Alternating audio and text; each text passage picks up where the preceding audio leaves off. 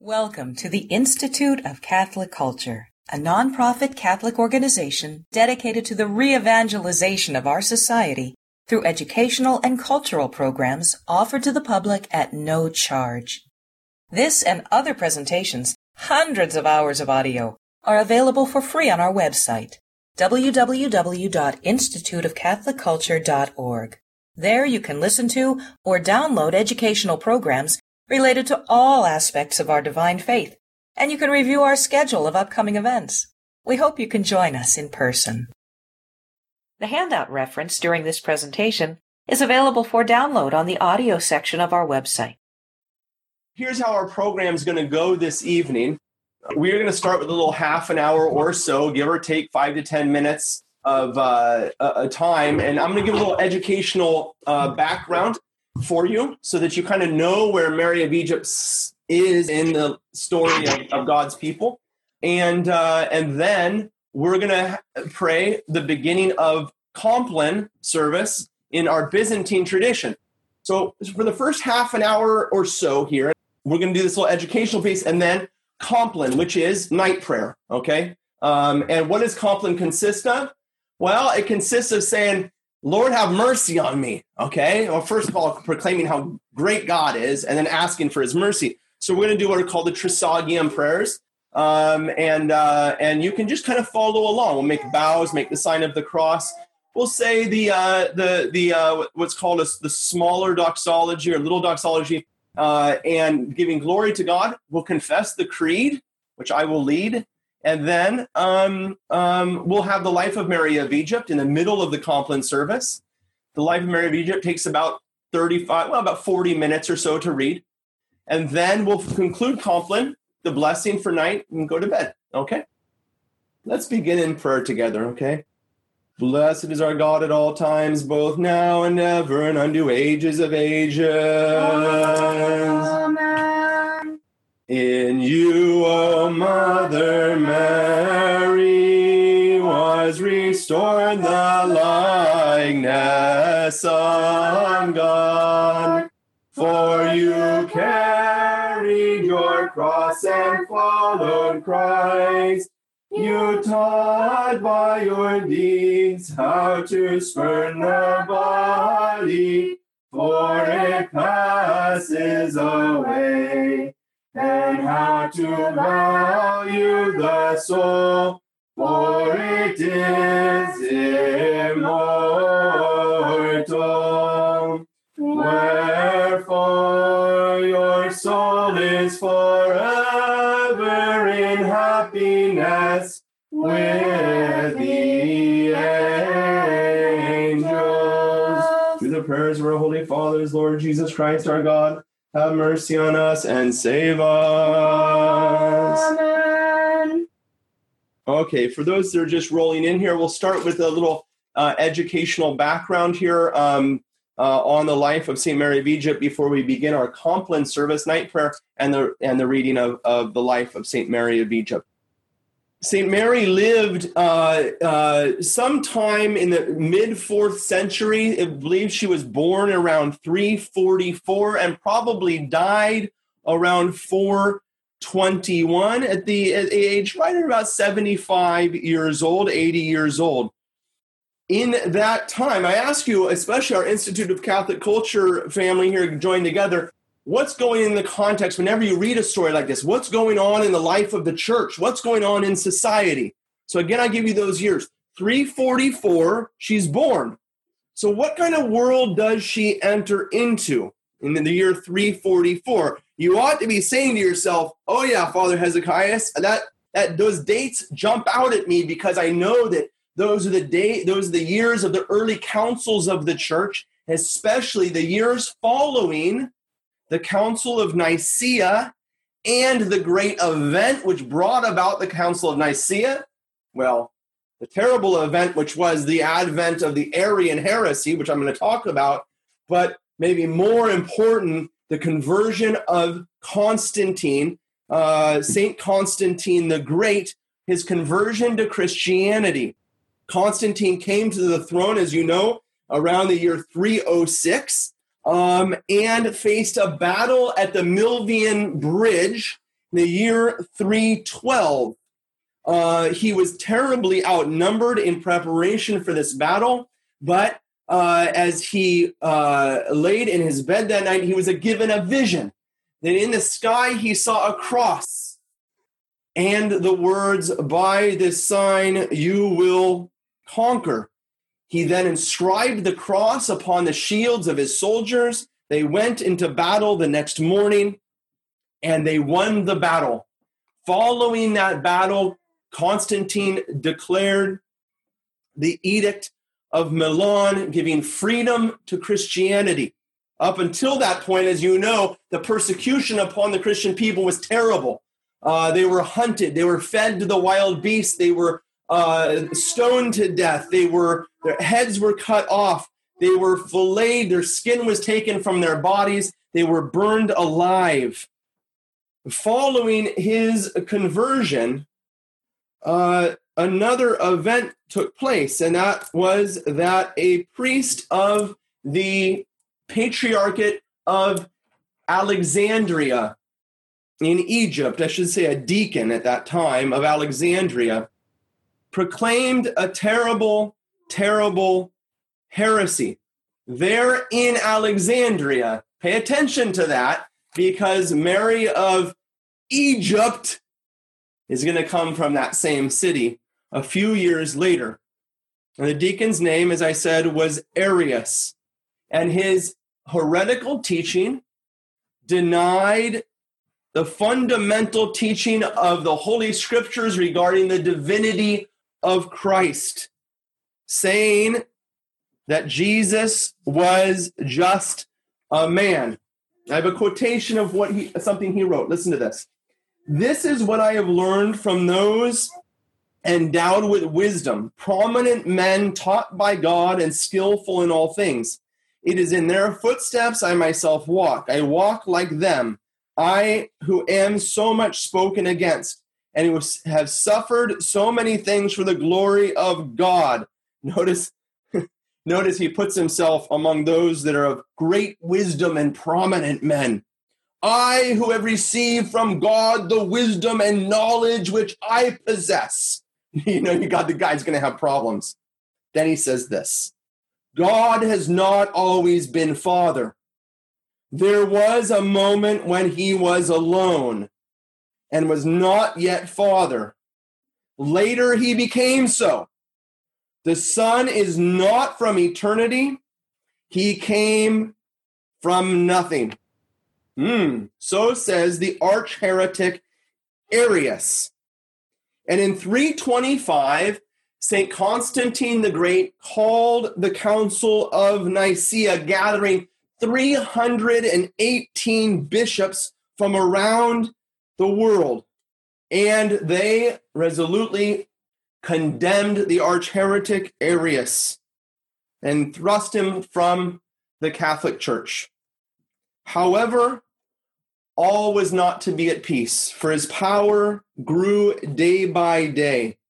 St. Jerome says that the world awoke with a groan to find itself Arian.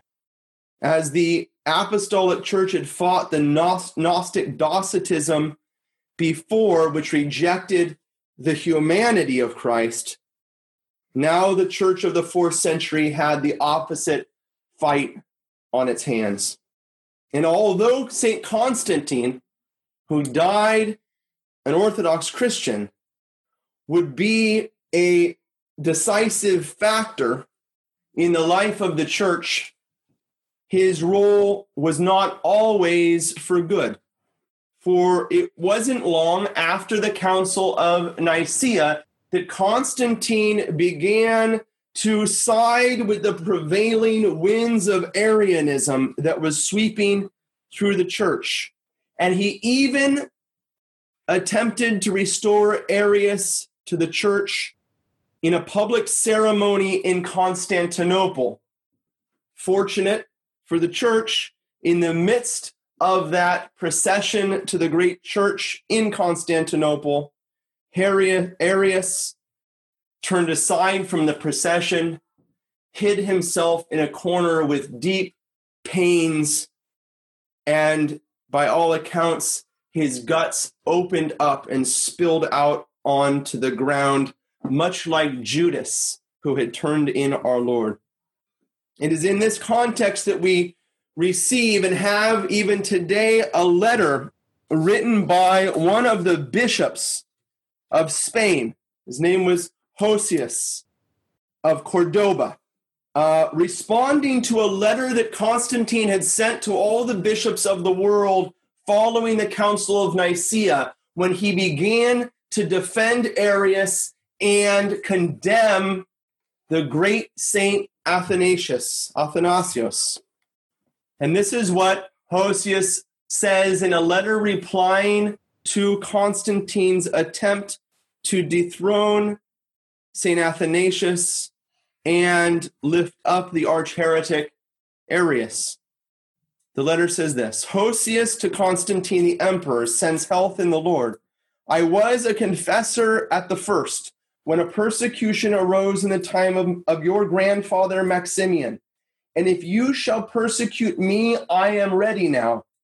Two, to endure anything rather than to shed innocent blood and to betray the truth. God has put into your hands the kingdom. To us, he has entrusted the affairs of his church. As he who would steal the empire from you would resist the ordinances of God, so likewise fear on your part, lest by taking upon yourself the government of the church you become guilty of a great offense. It is written, Render unto Caesar the things that are Caesar's, and unto God the things that are God's. Neither, therefore, is it permitted unto us to exercise an earthly rule, nor have you, sire, any authority to burn incense. These things I write unto you out of a concern for your salvation. With regard to the subject of your letter, so this is the bishop responding to Constantine's letter. With regard to the subject of your letter, this is my determination. I will not unite myself to the Arians. I anathematize their heresy. Neither will I subscribe against Athanasius, whom both we and the church of the Romans and the whole council pronounced to be guiltless. Okay.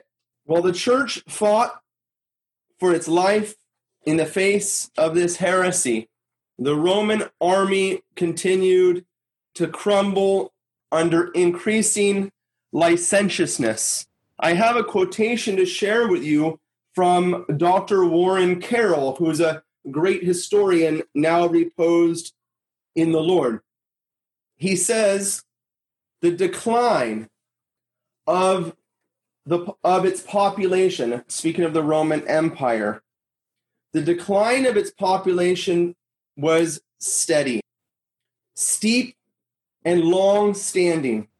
Economic conditions were going from bad to worse almost everywhere within it. Taxation, where it could be enforced at all, was confiscatory and ruinous, despite attempts were made to, to bind every man and his descendants forever by law to the particular work that that man did now. Most of what wealth still existed was secretly hoarded or, con- or, or concentrated in the hands of a few powerful enough to be able to manipulate or defy the government. Public spirit was dead, and most Romans were no longer willing to fight, and they hired barbarians to fight for them. Worst of all was the moral enervation that took away the very qualities of the spirit that alone could have sparked a revival.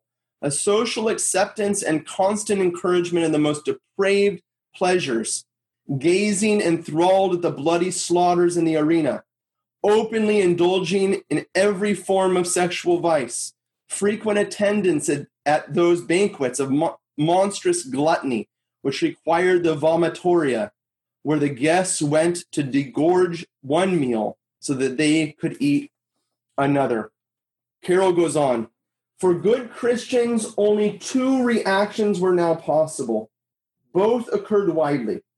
One was simply to do one's duty, however infrequently or poorly others were doing theirs, trusting in God and disregarding the, the imminence of disaster.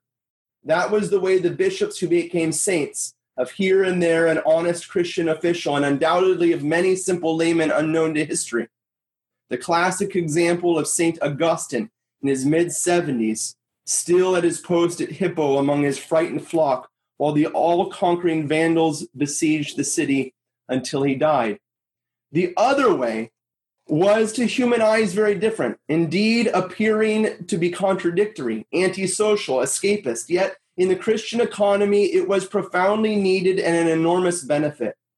It was the way of the monk, the athlete of Christ. These two ways, these two ways described by Carroll are exemplified by two great men that the two of the greatest men the church has ever known. St. Athanasius, Patriarch of Alexandria, who fought publicly against the heresy of Arianism. And the other way, by St. Anthony the Great, who lived in the deserts of Egypt at the time, living in the years 251 to 356. He went out into the desert not to fight Arius, but to fight the real enemy of Christ, the devil himself. Both fought and suffered greatly.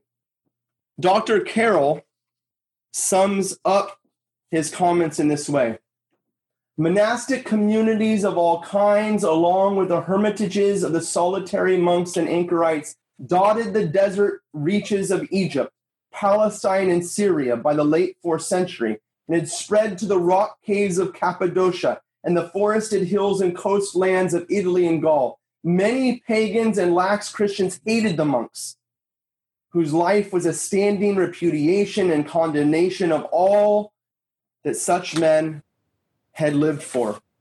We can sum up these comments in this way Men fled into the desert in droves both to avoid the licentious life of the city and to become what we would call today white martyrs.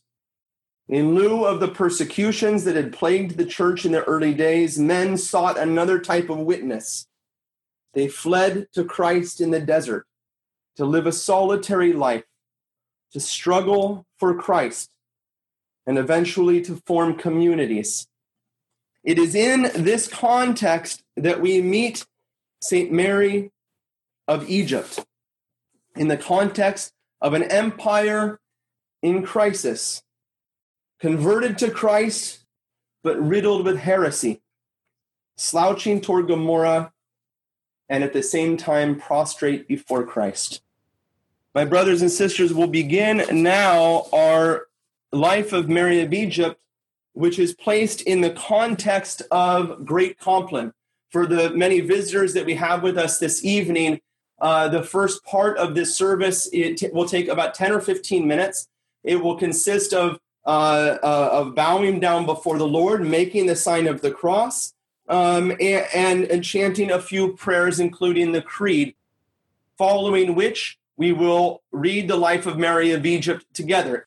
At the end of the life of Mary of Egypt, then we will conclude night prayer with a blessing for everyone. The conclusion will take about 15 minutes, um, and then uh, and then we will retire for the evening. I will have an opportunity at the end of the Compline service for anyone that would like to stay around for a little bit of question answer.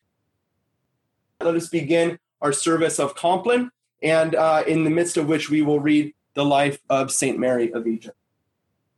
Blessed is our God at all times, both now and ever, and unto ages of ages. Amen. Glory to you, our God. Glory to you, heavenly King, consoler, spirit of truth, present in all places and filling all things, the treasury of blessings and the giver of life.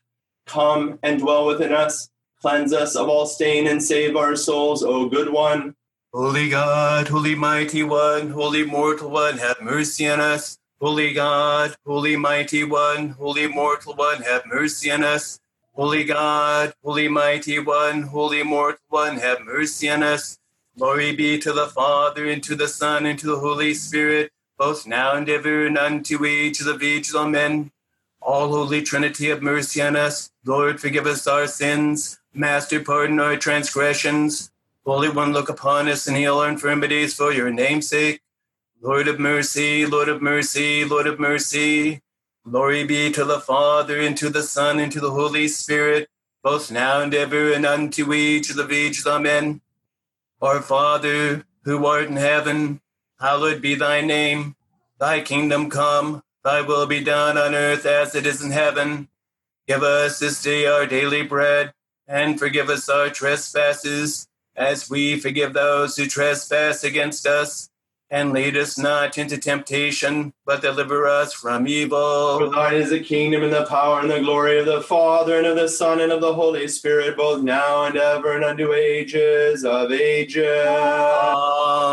Amen. Lord, have, Lord have mercy, Lord have mercy, Lord have mercy, Lord have mercy, Lord have mercy, Lord have mercy, Lord have mercy, Lord have mercy, Lord have mercy, Lord have mercy, Lord have mercy, Lord have mercy.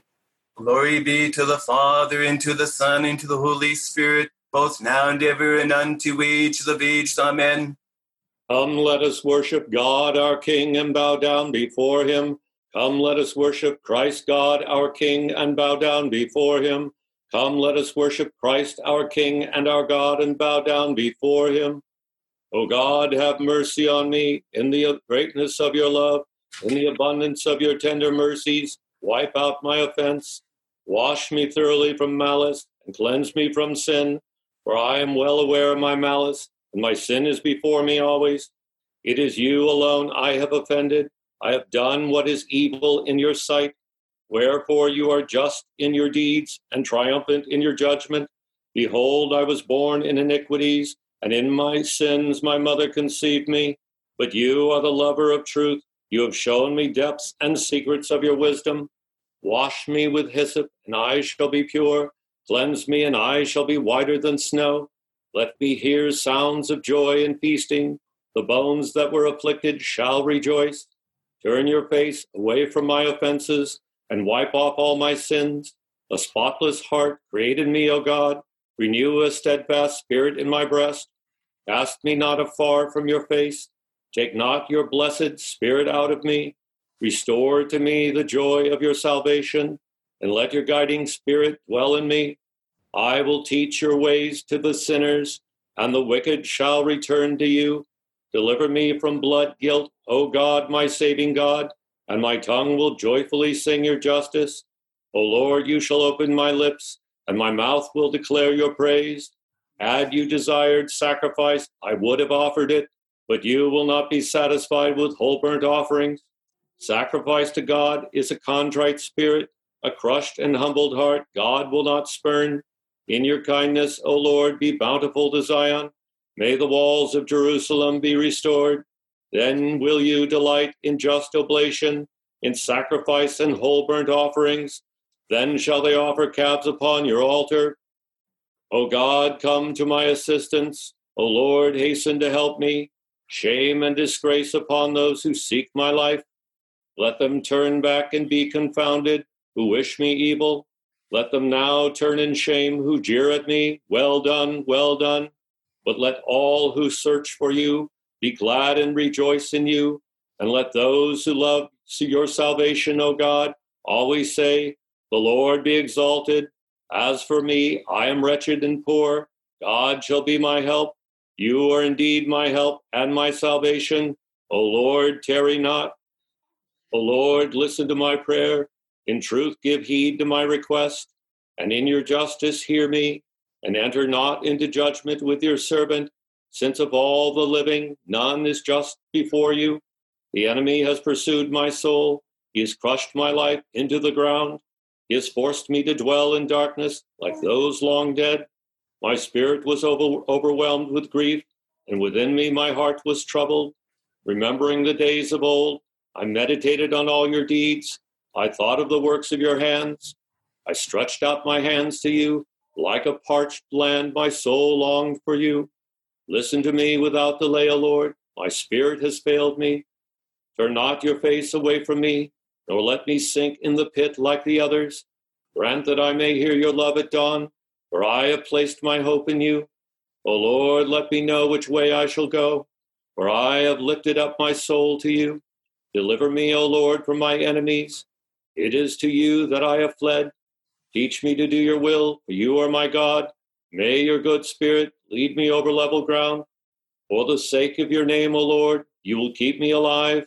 In your saving bounty, you will deliver my soul from oppression. And in your loving kindness, you will destroy my enemies and bring to naught all those who grieve my soul, for I am your servant. Glory to God in the highest on earth, peace and goodwill to men. We sing to you, we bless you, we worship you, we glorify you, we give thanks to you for the splendor of your glory. O Lord, King, O heavenly God, Father Almighty, O Lord, only begotten Son, Jesus Christ, and you, all Holy Spirit. O Lord God, O Lamb of God, O Son of the Father, who take away the sins of the world, have mercy on us. O you who take away the sins of the world. Accept our supplication, O you who are enthroned at the right hand of the Father, and have mercy on us. For you alone are holy, you alone are the Lord Jesus Christ, in the glory of God the Father. Amen. Every day will I bless you and sing to your name always and forever and ever. O Lord, you have been for us a refuge from age to age. I said, Lord, have mercy on me and heal my soul, for I have sinned against you. O Lord, to you do I come for shelter. Teach me to obey your will, for you are my God. For with you is the fountain of life, and in your light we shall see light. Extend your mercy upon those who confess you. Deign, O Lord, to keep us this night without sin. Blessed are you, O Lord, God of our fathers. Praised and glorified is your name forever. Amen. O Lord, let your mercy rest upon us, for we have placed our trust in you. Blessed are you, O Lord. Teach me your statutes. Blessed are you, O Master. Grant that I may understand your statutes. Blessed are you, O Holy One. Enlighten me with your statutes. Everlasting is your love, O Lord. Turn not away from the work of your hands. Indeed, praise, adoration, and glory are your due. Father, Son, and Holy Spirit, now and ever and unto ages of ages. Amen. I believe in one God, Father Almighty, creator of heaven and earth, and of all things visible and invisible, and in one Lord Jesus Christ, the only begotten Son of God, begotten of the Father before all ages, light of light, true God of true God, begotten, not made, of one substance with the Father, by whom all things were made, who for us men and for our salvation came down from heaven and was incarnate of the Holy Spirit and the Virgin Mary, and was made man, who was crucified for us under Pontius Pilate, and suffered and was buried, who rose again on the third day in accordance with the Scriptures, and ascended into heaven, and is enthroned at the right hand of the Father, who will come again with glory to judge the living and the dead, and of whose kingdom there shall be no end, and in the Holy Spirit, the Lord, the giver of life who proceeds from the Father, who together with the Father and the Son is worshiped and glorified, who spoke to the prophets in one holy, Catholic, and apostolic church. I profess one baptism for the remission of sins. I look forward to the resurrection of the dead and the life of the world to come. Amen. It is good to hide the secret of a king, but it is glorious to reveal and preach the works of God. So said the archangel Raphael to Tobit when he performed the wonderful healing of his blindness. Actually, not to keep the secret of a king is perilous and a terrible risk, but to be silent about the works of God is a great loss for the soul. And I, says St. Sophronius, in writing the life of St. Mary of Egypt, am afraid to hide the works of God by silence remembering the misfortune threatened to the servant who hid his God given talent in the earth.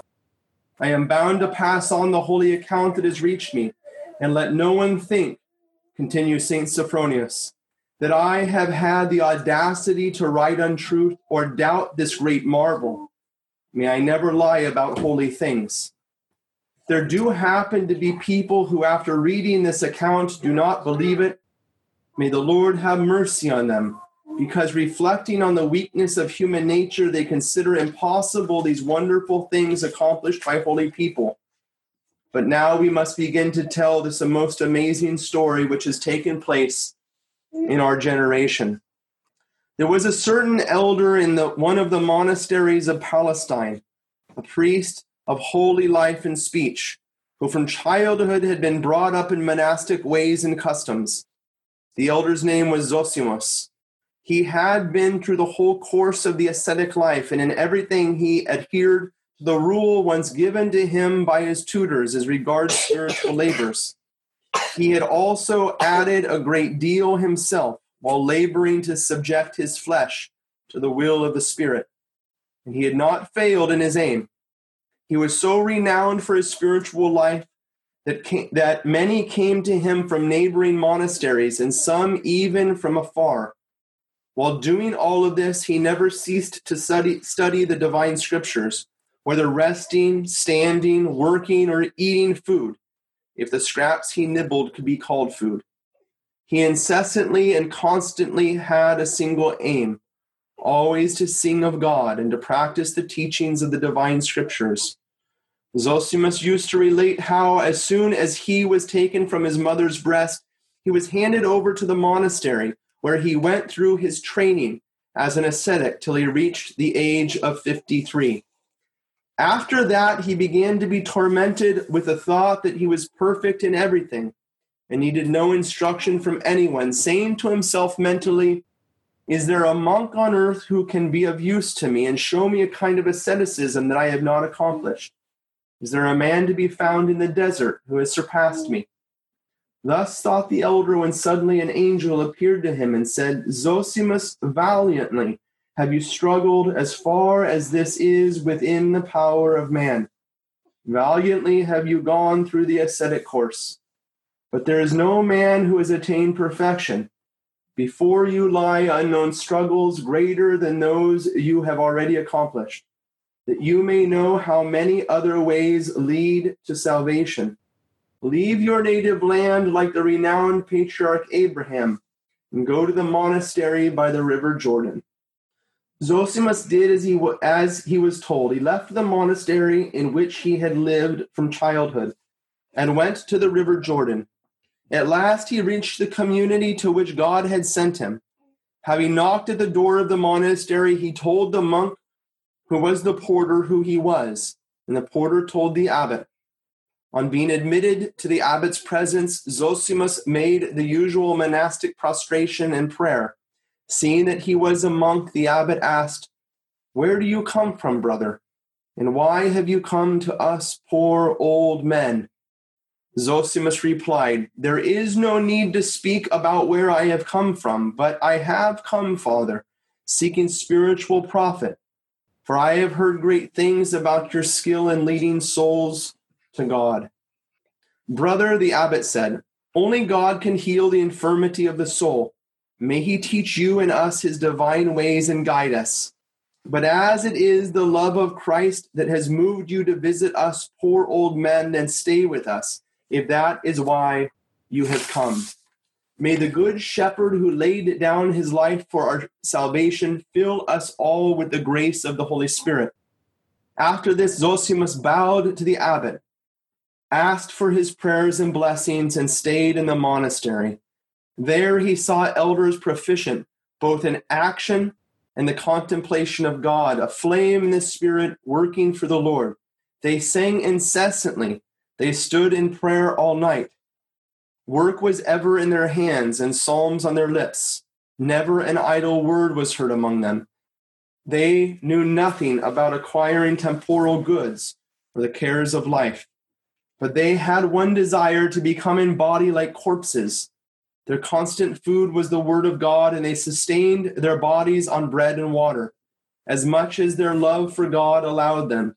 Seeing this, Zosimus was greatly edified, prepared for the struggle that laid before him.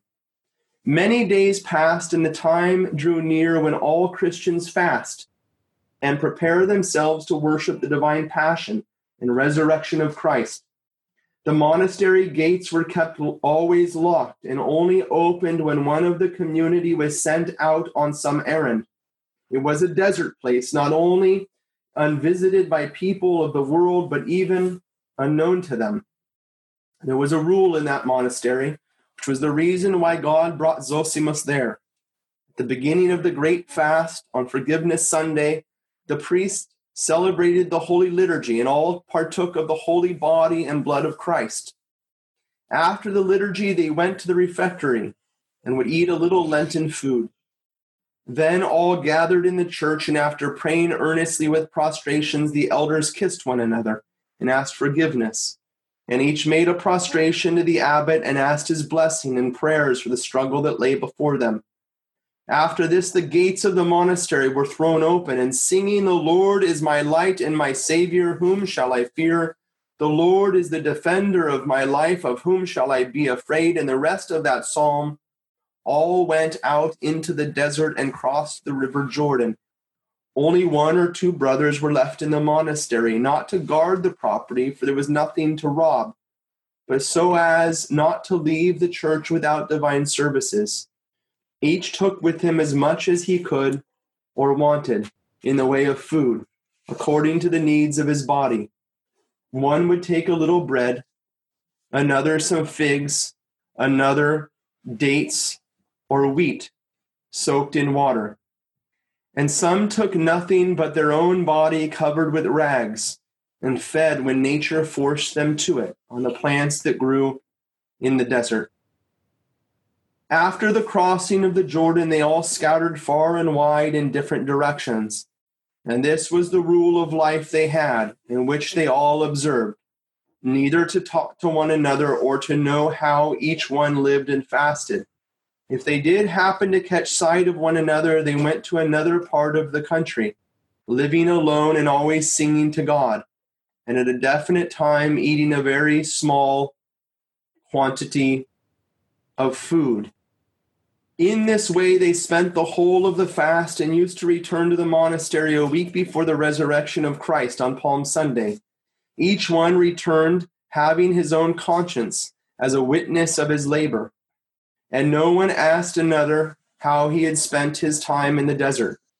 Such were the rules of the monastery. Every one of them, while in the desert, struggled with himself for, for the judge of the struggle God not seeking to please men and fast before the eyes of all. For what is done for the sake of men to win praise and honor is not only useless to the one who does it, but sometimes the cause of great punishment. Zosimus did the same as all. And he went far, far into the desert with a secret hope of finding some father who might be living there and who might be able to satisfy his thirst and longing. He wandered on tirelessly, as if hurrying on to some def- definite place. He'd already ro- walked for 20 days, and when the sixth hour came, he stopped. And turning to the east, he began to sing the sixth hour, recite the customary prayers. He used to break his journey thus, at fixed hours of the day, to rest a little, to chant psalms standing, and to pray on bent knees. And as he sang thus, without turning his eyes from the heavens, he suddenly saw to the right of the hillock on which he stood the semblance of a human body. At first he was confused, thinking he beheld a vision of the devil, and even started with fear. But having guarded himself with the sign of the cross and banished all fear, he turned his gaze in that direction. And in truth, he saw some form gliding southward. It was naked, the skin dark, as if burned up by the heat of the sun. The hair on its head was white as a fleece and not long, falling just below its neck. Zosimus was so overjoyed at beholding a human form that he ran after it in pursuit. But the form fled from him. He followed. At length, when he was near enough to be heard, he shouted, Why do you run from an old man and a sinner? Slave of the true God, wait for me. Whoever you are, in God's name I tell you, for the love of God for whose sake you are living in the desert. Forgive me for God's sake, but I cannot turn towards you and show you my face, Abba Zosimus. For I am a woman, and naked as you see, with the uncovered shame of my body. But if you would like to fulfill one wish of a sinful woman, Throw me your cloak that I can cover my body and can turn to you and ask for your blessing. Here, terror seized Zosimus, for he heard that she called him by name. But he realized that she could not have done so without knowing anything of him, if she had not the power of spiritual insight. He at once did as he was asked. He took off his old tattered cloak and threw it to her. Turning away as he did so, she picked it up and was able to cover at least a part of her body. Then she turned to Zosimus and said, Why did you wish Abba Zosimus to see a sinful woman? What do you wish to hear or learn from me? You who have not shrunk from such great struggles. Zosimus threw himself on the ground and asked for her blessing. She likewise bowed down before him, and thus they lay on the ground prostrate, asking for each other's blessing. And one word alone could be heard from both Bless me. After a while, the woman said to Zosimus, Abba Zosimus, it is you who must give blessing and pray. You are dignified by the order of priesthood. For many years you have been standing, standing before the holy altar and offering the sacrifice of the divine mysteries. This flung Zosimus into even greater terror. At length, with tears, he said to her, O mother, filled with the Spirit, by your mode of life, it is evident that you live with God and have died to the world. The grace granted to you is apparent, for you have called me by name and recognize that I am a priest, though you have never seen me before. Grace is recognized not by one's orders, but by gifts of the Spirit. So give me your blessing for God's sake, for I need your prayers. Then, giving way before the wish of the elder, the woman said, Blessed is God who cares for the salvation of men and their souls. Zosimus answered, Amen. And both rose to their feet. Then the woman asked the elder, Why have you come, man of God, to me who am so sinful? Why do you wish to see a woman naked and devoid of every virtue? Though I know one thing, the grace of the Holy Spirit has brought you to render me a service in time. Tell me, Father, how are the Christian people living, and the kings? How is the church guided? Zosimus said, By your prayers, Mother, Christ has granted lasting peace to all. But fulfill the, the unworthy petition of an old man and pray for the whole world and for me who am a sinner, so that my wanderings in the desert may not be fruitless. She answered, You are a priest, Abba Zosimus. It is you who must pray for me and for all, for this is your calling.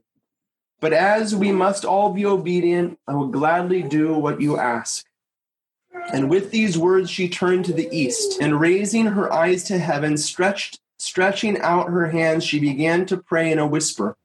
One could not hear separate words, so that Zosimus could not understand anything that she said in her prayers.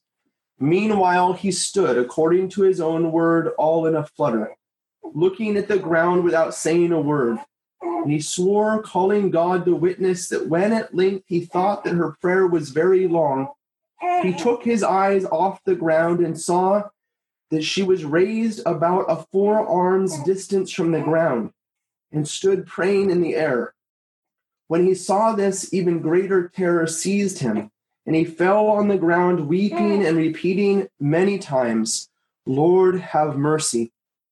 And while lying prostrate on the ground, he was tempted by a thought Is it not a spirit, and perhaps her prayer is hypocrisy? But at the very same moment, the woman turned round, raised the elder from the ground, and said, Why do thoughts confuse you, Abba, and tempt you about me, as if I were a spirit and a dissembler in prayer? Know, Holy Father, that I am only a sinful woman though I am guarded by holy baptism, and I am no spirit, but earth and ashes and flesh alone. And with these words, she guarded herself with the sign of the cross on her forehead, eyes, mouth, and breast, saying, May God defend us from the evil one and from his designs, for fierce is his struggle against us. Hearing and seeing this, the elder fell to the ground, and embracing her feet, he said to her with tears, I beg you by the name of Christ our God, who was born of a virgin, for whose sake you have stripped yourself, for whose sake you have exhausted your flesh, Do not hide from your slave who you are and whence and how you came into this desert. Tell me everything so that the marvelous works of God may become known. A hidden wisdom and a secret treasure, what profit is there in them? Tell me all, I implore you. For not out of vanity or for self display will you speak, but to reveal the truth to me, an unworthy sinner. I believe in God for whom you live and whom you serve. I believe that he led me into this desert so as to show me his ways in regards to you. It is not in our power to resist the plans of God. If it were not the will of God that you and your life would be known, he would not have allowed me to see you and would not have strengthened me to undertake this journey, one like me who never before dared to leave his cell. Much more said Abba Zosimus, but the woman raised him and said, I am ashamed, Abba, to speak to you of my disgraceful life. Forgive me for God's sake, but as you have already seen my naked body, I shall likewise lay bare before you my work so that you may know with what shame and obscenity my soul is filled. I was not running away out of vanity, as you thought. For what have I to be proud of, I who was the chosen vessel of the devil? But when I start my story, you will run from me as from a snake, for your ears will not be able to bear the vileness of my actions. But I shall tell you all without hiding anything only imploring you first of all to pray incessantly for me, so that I may find mercy on the day of judgment. The elder wept, and the woman began her story.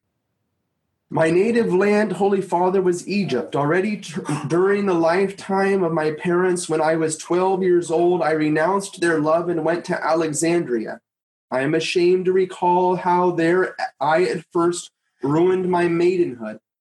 And then unrestrainedly and insatiably gave myself up to sens- sensuality. It is more becoming to speak of this briefly so that you may just know my passion and lechery. For about 17 years, forgive me, I lived like that. I was like a, a fire of public debauch. And it was not for the sake of gain. Here I speak pure truth. Often, when they wished to pay me, I refused the money. I acted in this way so as to make as many men as possible try to obtain me, doing free of charge what gave me pleasure. Do not think that I was rich, or that was the reason why I did not take money. I lived by begging, often by spinning flax, but I had an insatiable desire and an irrepressible passion for lying and filth. This was my life. Every kind of abuse of nature I regarded as life. That is how I live. Then one summer I saw a large crowd of Libyans and Egyptians running toward the sea. I asked one of them, Where are these men hurrying to? He replied, They are all going to Jerusalem for the exaltation of the precious and life giving cross, which takes place in a few days. I, I said to him, Will they take me with them if I wish to go? No one will hinder you if you have money to pay for the journey and for food. And I said to him, To tell you the truth, I have no money, neither have I food. But I shall go with them, and I shall go aboard, and they shall feed me, whether they want to or not. I have a body. They shall take it instead of pay for the journey. I was suddenly filled with a desire to go, Abba, to have more lovers who could satisfy my passion. I told you, Abba Zosimus, not to force me to tell you of my disgrace. God is my witness. I am afraid of defiling you and the very air with my words. Zosimus, weeping, replied to her, Speak on for God's sake, mother. Speak and do not break the thread of such an edifying tale. And resuming her story, she went on. That youth, on hearing my shameful words, laughed and went off, while I, throwing away my spinning wheel, ran off toward the sea in the direction which everyone seemed to be taking. And seeing some young men standing at the shore, about ten or more of them, full of vigor and alert in their movements, I decided that they would do for my purpose. It seemed that some of them were waiting for more travelers while others had gone ashore. Shamelessly as usual, I mixed with the crowd, saying, Take me with you to the place where you are going to. You will not find me superfluous. I also added a few more words, calling forth general laughter. Seeing my readiness to be shameless, they readily took me aboard the boat. Those who were expected came also, and we set sail at once. How shall I relate to you what happened after this? Whose tongue can tell, whose ears can take in all that took place on the boat during that voyage? And to all of this, I frequently vo- forced those miserable youths against their very own will. There is no mentionable or unmentionable depravity of which I was not their teacher. I am amazed, ah, Abba, how the sea stood our licentiousness how the earth did not open its jaws, and how it was that hell did not swallow me alive. When I had entangled in my net so many souls. But I think God was seeking my repentance, for he does not desire the death of a sinner, but magnanimously awaits his return to him. At last we arrived in Jerusalem. I spent the days before the festival in the town living the same kind of life, perhaps even worse. I was not content with the youths I had seduced at sea, and who had helped me to get to Jerusalem. Many others, citizens of the town and foreigners, I also seduced. The holy day of the exaltation of the cross dawned while I was still flying about hunting for ewes, and at daybreak I saw that everyone was hurrying to the church. So I ran with the rest.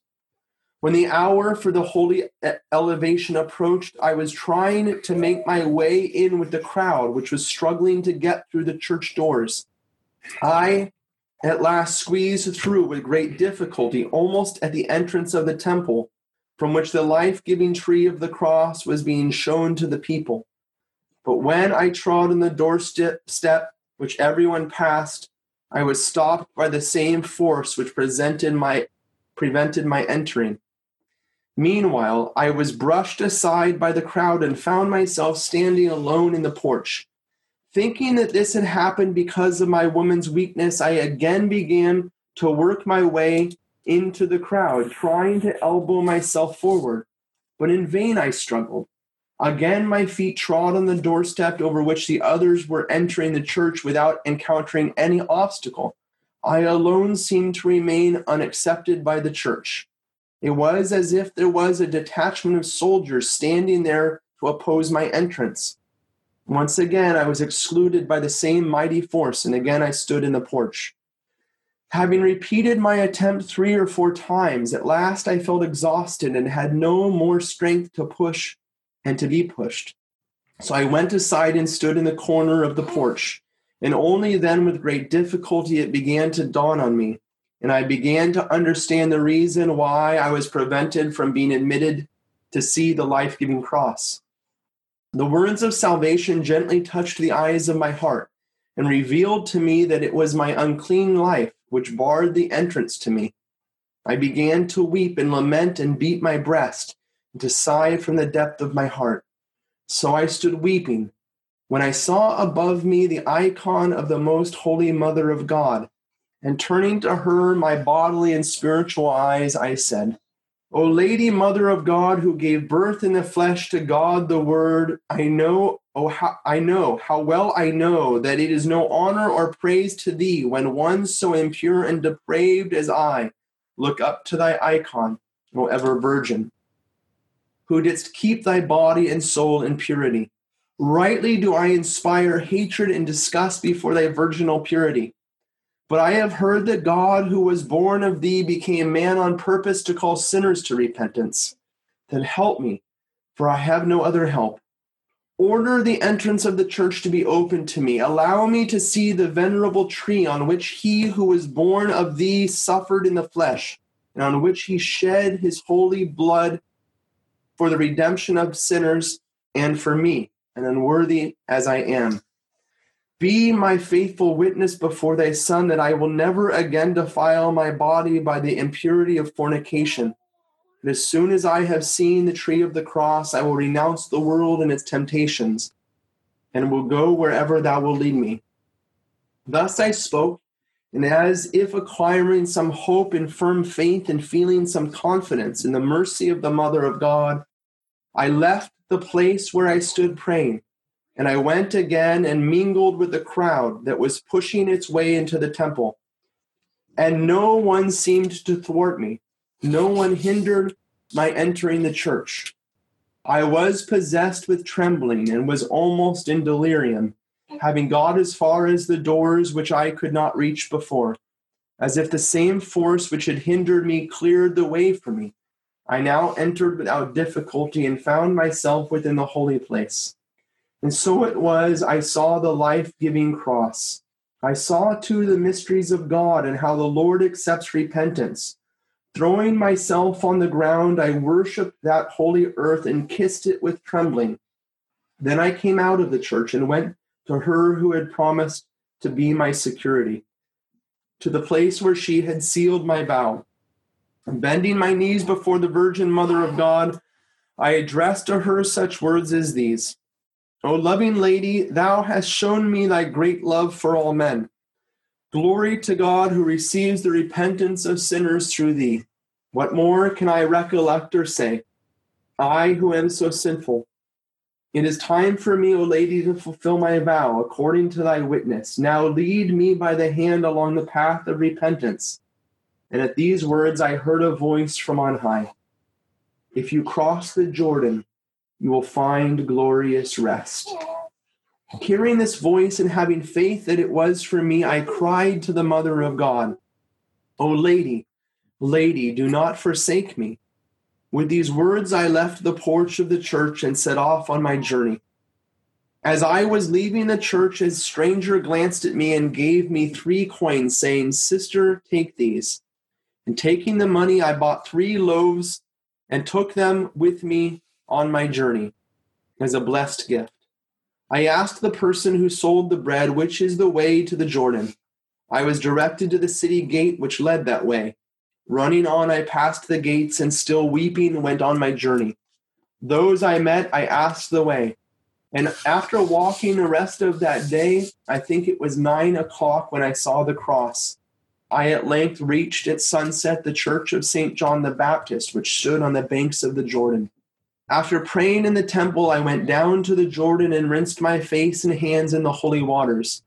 And I partook of the holy and life giving mysteries in the church of the Forerunner, and ate half of one of my loaves. Then, after drinking some water from the Jordan, I lay down and passed the night on the ground. In the morning, I found a small boat and crossed to the opposite bank I again prayed to Our Lady to lead me whither she wished. Then I found myself in this desert, and since then, up to this very day, I am estranged from all, keeping away from people and running away from everyone. And I live here clinging to my God who saves all who turn to him from faint heartedness and storms. Zosima asked her, how many years have gone by since you began to live in this desert? She replied, 47 years have already gone by, I think, since I left the holy city. Zosimus asked, But what food do you find? The woman said, I had two and a half loaves when I crossed the Jordan. Soon they dried up and became hard as rock. Eating a little, I gradually finished them after a few years. Zosima asked, Can it be that without getting ill you have lived so many years thus, without suffering in any way from such a complete change? The woman answered, You remind me, Zosimus, of what I dare not speak of. For when I recall all the dangers which, overcame, which I overcame and all the violent thoughts which confused me, I am again afraid that they will take possession of me. Zosimus said, Do not hide from me anything. Speak to me without concealing anything. She said to him, Believe me, Abba, 17 years I passed in this desert fighting wild beasts, mad desires, and passions. When I was about to partake of food, I used to begin to regret the meat and fish which I, with which I had so much in Egypt. I regretted also not having wine, which I loved so much, for I drank a lot of wine when I lived in the world, while here I had not even water. I used to burn and succumb with thirst. The mad desire for profligate songs also entered me and confused me greatly, edging me on to sing satanic songs which I had learned once. But when such desires entered me, I struck myself on the breast and reminded myself of the vow which I had made when going into the desert. In my thoughts, I returned to the icon of the Mother of God, which had received me, and to her I cried in prayer. and I implore, I implored her to chase away the thoughts to which my miserable soul was succumbing. And after weeping for long and beating my breast, I used to see light at last which seemed to shine on me from everywhere. And after the violent storm, lasting calm descended. And how can I tell you about the thoughts which urged me on to fornication? How can I express them to you, Abba? A fire was kindled in my miserable heart, which seemed to burn me up completely, and to awake in me a thirst for embraces. As soon as this craving came to me, I flung myself to the earth and watered it with my tears, as if I saw before me my witness, who had appeared to me in my disobedience and who seemed to threaten punishment for the crime. And I did not rise from the ground. Sometimes I lay thus prostrate for a day and a night, till a calm and sweet light descended and enlightened me and chased away the thoughts that possessed me but always I turned to the eyes of the eyes of my mind to my protectress, asking her to extend help to one who was sinking fast in the waves of the desert. I always had her as my helper and the acceptor of my repentance, and thus I lived for 17 years amid constant dangers and since then, even till now, the Mother of God helps me in everything and leads me, as it were, by the hand. Zosimus asked, Can it be that you did not need food or clothing? She answered, After finishing the loaves I had, of which I spoke for 17 years, I have fed on herbs and all that can be found in the desert. The clothes I had when I crossed the Jordan became torn and worn out. I suffered greatly from the cold and greatly from the extreme heat. At times the sun burned me up, and at other times I shivered from the frost. And frequently, falling to the ground, I lay without breath and without motion.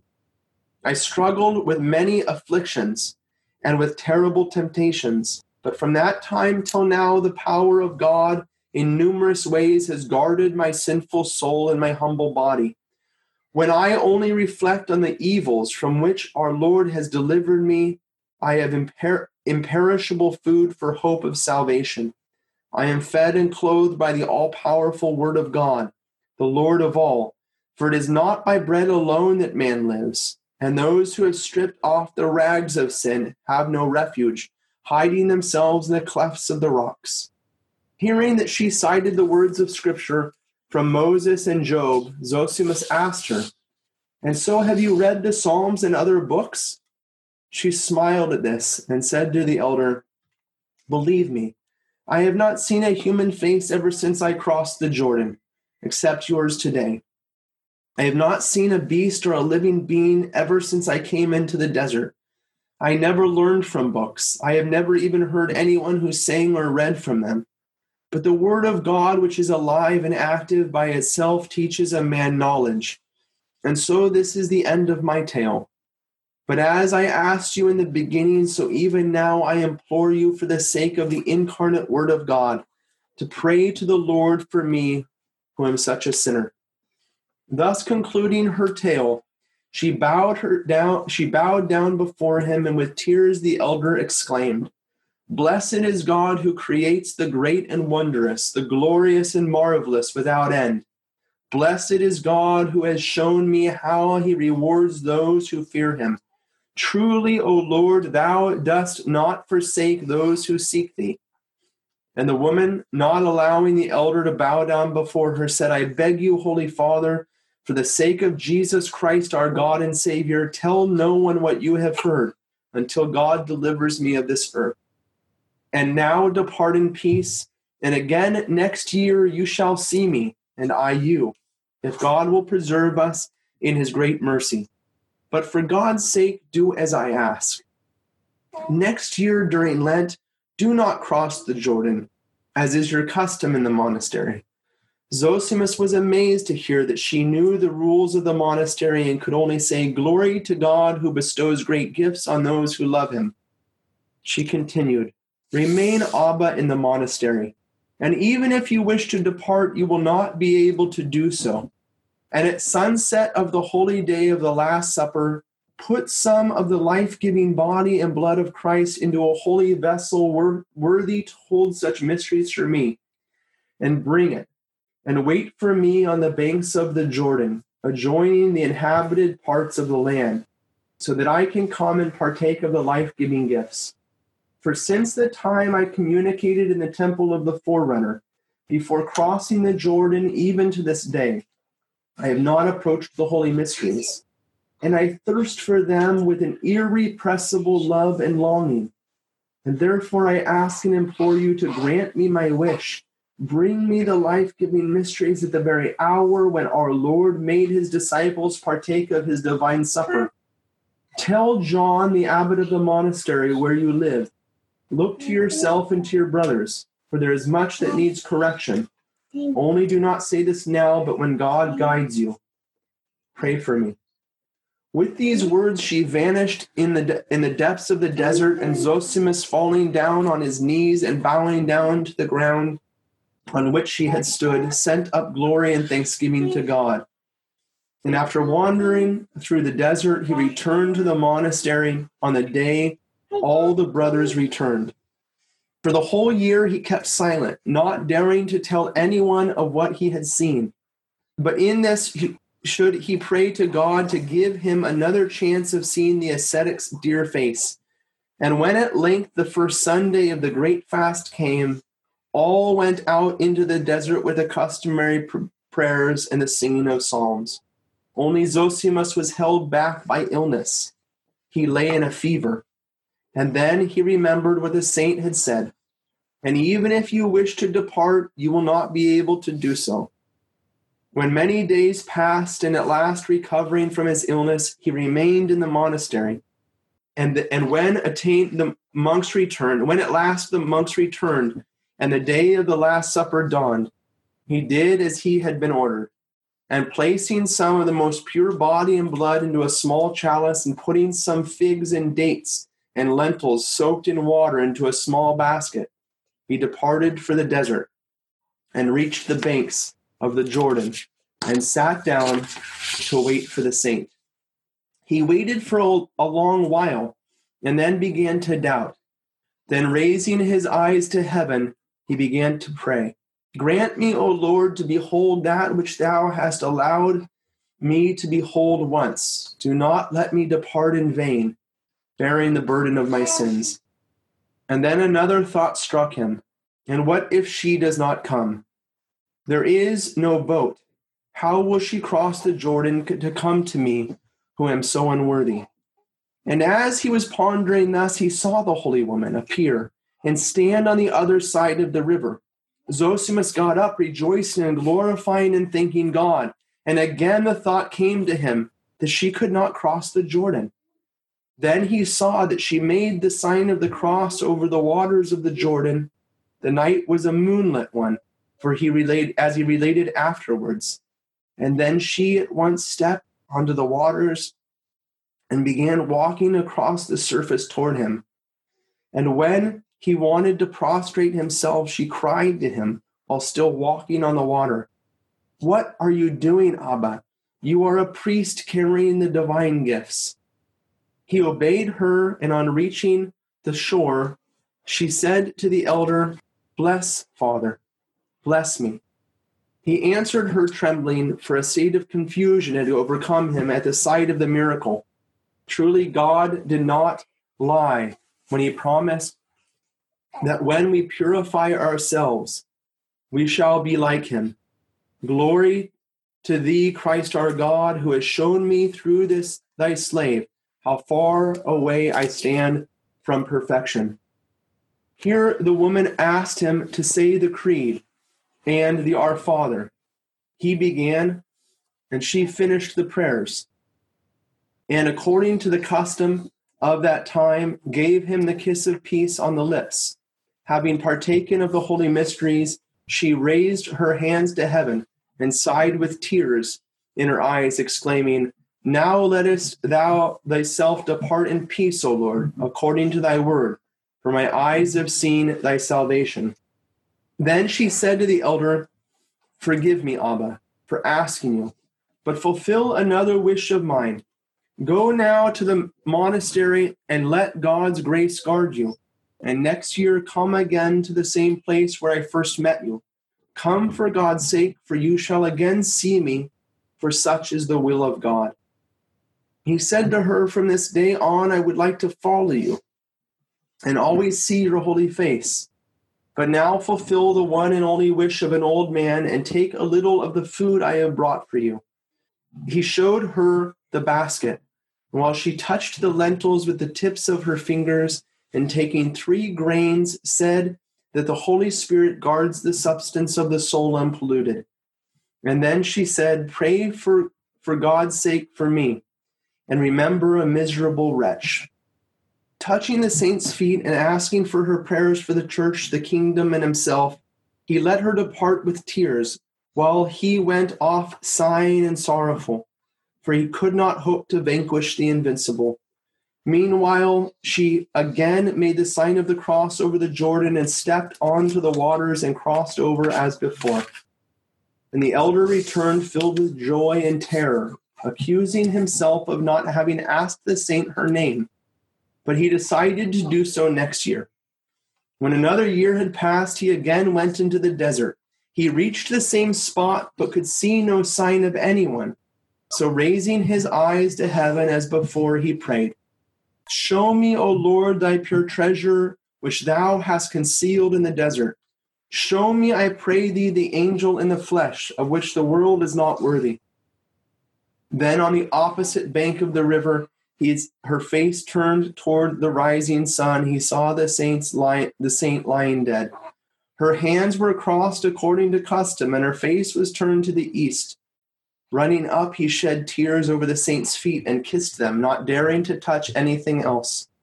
For a long time he wept. Then, reciting the appointed psalms, he said the burial prayers and thought to himself, Must I bury the body of a saint? Or will this be contrary to her wishes?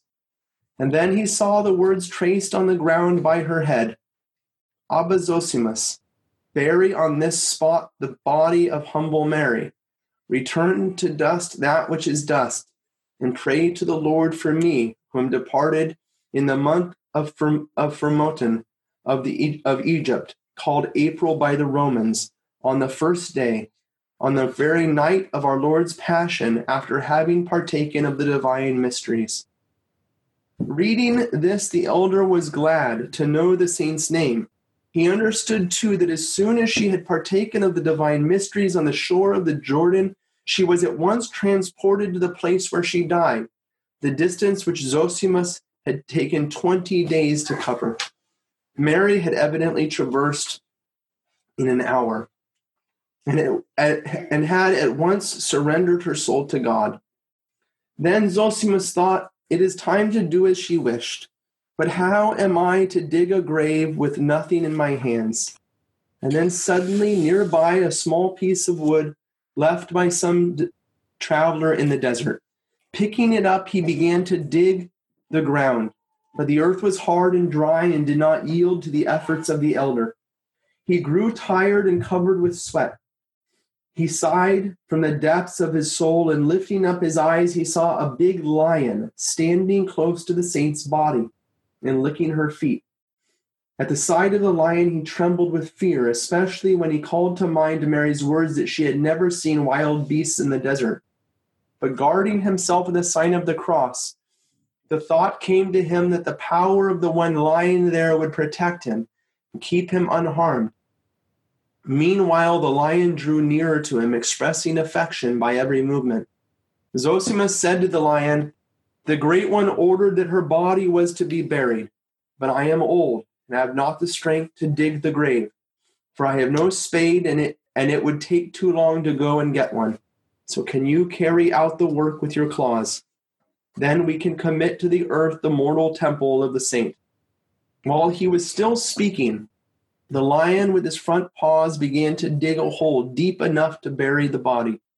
Again, the elder washed the feet of the saint with his tears, and calling on her to pray for all, covered the body with earth in the presence of the lion.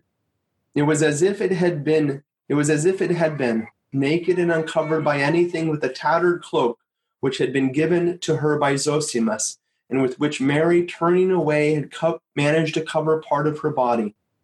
Then both departed. The lion went off into the desert, in the depth of the desert, like a lamb, while Zosimus returned to the monastery, glorifying and blessing Christ our Lord. And on reaching the monastery, he told all the brothers about everything, and all marveled on hearing of God's miracles. And with fear and love, they kept the memory of the saint. Abbot John, as St. Mary had previously told Abba Zosimus, found a number of things wrong in the monastery and got rid of them with the God's help. And St. Zosimus died in the same monastery, almost attaining the age of a hundred, and passed to eternal life. The monks kept this story without writing it down and passed it on by word of mouth to one another. But I, adds St. Sophronius, as soon as I heard it, wrote it down. Perhaps someone else better informed has already written the life of the saint. As far as I could, I recorded everything, putting truth above all else. May God, who works amazing miracles and generously bestows gifts on those who turn to him with faith, reward those who seek light for themselves in this story, who hear, read, and are zealous to write it. And may he grant them the lot of Blessed Mary, together with all who at different times have pleased God by their pious thoughts and labors.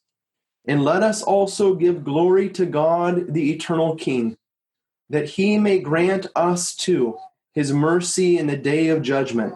For the sake of Jesus Christ our Lord, to whom belongs all glory, honor, and dominion and adoration with the eternal Father and the most holy, gracious, and life giving Spirit, both now and ever, and unto ages of ages. Amen.